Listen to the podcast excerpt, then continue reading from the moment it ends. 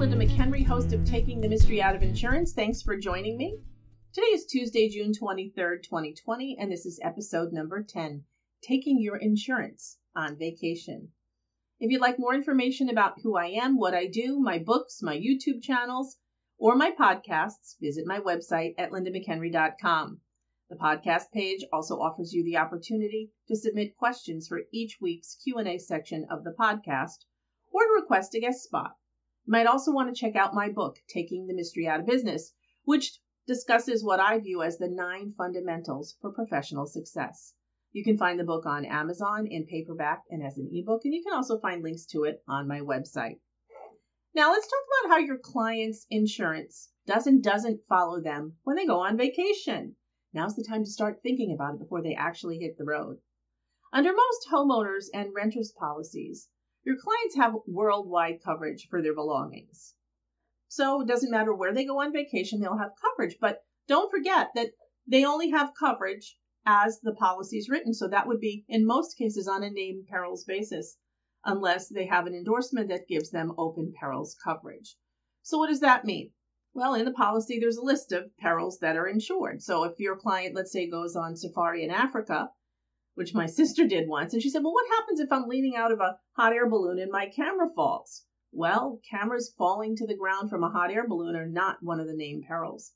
But a way to work around that would be to recommend that your clients purchase a personal effects floater before they go on vacation so that if they have cameras or they have other property that they want to insure on an open perils basis, they can get that coverage while they're on vacation. Now, the homeowner's policy does also include some limitations and exclusions with respect to theft, specifically loss by theft of jewelry, watches, furs, precious, semi precious stones, firearms, and their related equipment are limited. Could be $1,000, could be 2,500 depending upon the policy. Could be more if there's an enhancement rider added. There's also an exclusion for theft of certain credit cards. Now, typically, if it's unauthorized use, you're going to have some coverage. But if mom and dad give their son or their daughter the credit card and then the kid goes crazy with it, that's not one of those things that you're going to see covered. And in any event, if any type of theft takes place, it must be reported to the police as soon as possible in order for coverage to apply. Under most homeowners and renters policies, your client's liability coverage is going to follow them on vacation as well to an insured location. And the term insured location is defined in the policy.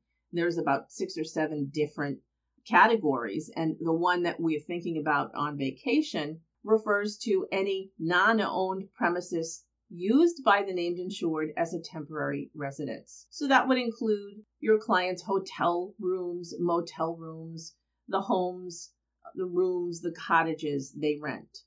Now, what your client's homeowner's liability won't do is it won't follow them when they rent any type of motorized vehicle.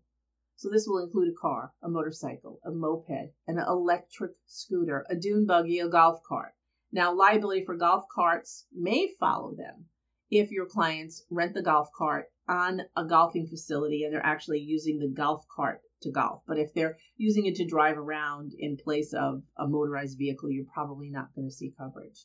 Another thing your clients, homeowners, and renters liability insurance won't do is follow them when they rent a boat unless the boat meets specific length and horsepower limits. For example, Liability usually follows your clients if they rent sailboats that are less than 26 feet long. But if they rent any other type of boat with an engine that has a 50 horsepower or more, they're probably not going to have liability coverage. Each policy also imposes restrictions based on whether the engine or boat motor is inboard, outboard, or inboard outdrive. It's also interesting to note that your clients are more likely to find their liability coverage following them if they borrow a friend's boat than if they rent or lease a boat. Another thing to keep in mind is your client's homeowners and renters liability will not follow them, and it doesn't apply at all to any hovercraft or aircraft. Now, there would be an exception for hobby aircraft such as a drone. Again, though, you you might be seeing some exclusions about drones that are cropping up. When it comes to your client's auto insurance, it will follow them when they rent cars on vacation, but only in a limited sense. The car your client rents has to be a private passenger type vehicle, and it has to be driven by someone with permission of the rental car company to drive. In other words, it has to be a person who's listed on the rental agreement. Coverage for the rental car is not as comprehensive as it is for your client's own car. In most states, it's only provided on an excess basis, meaning the rental company's insurance has to pay first or issue a coverage declination letter before your client's policy will pay. For more details about renting cars, Listen to episode four of the podcast, which aired a few weeks ago, and it's titled Rental Cars and Insurance. Are you giving your clients the right advice? Now let's move on to our weekly Q&A.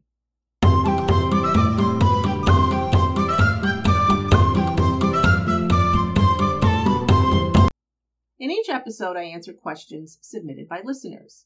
And actually, this week's question prompted the topic for this week's episode.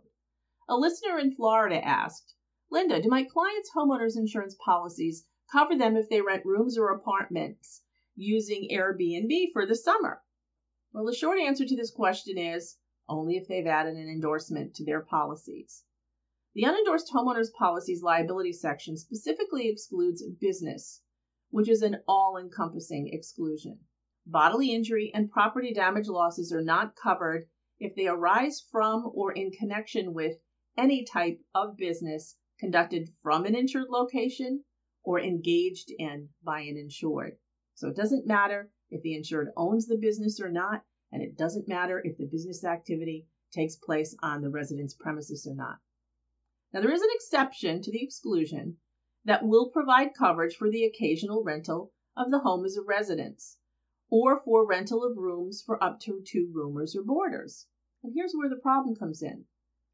If your client rents a home or a room in the home using Airbnb, that's not considered occasional. It's regular and it's business, which is defined as a trade, profession, or occupation or any other activity engaged in for money or compensation. When it comes to roomers and boarders, they're considered regular residents of the home, not serial short term renters. So again, if your clients want to participate in Airbnb or some similar type of arrangement, they really need to make sure that they either buy a specific homeowner's policy that covers that or add an endorsement to their policy. That's it for this week's episode of Taking the Mystery Out of Insurance. Once again, if you'd like to learn more about me and what I do, or would like to find all my podcasts, YouTube channels, and blog, visit my website at lindamchenry.com. My book about the nine fundamentals for professional success, called Taking the Mystery Out of Business, is now available on Amazon. Remember, clueless is a dangerous place to be. Tune in next time as we investigate some more insurance mysteries together.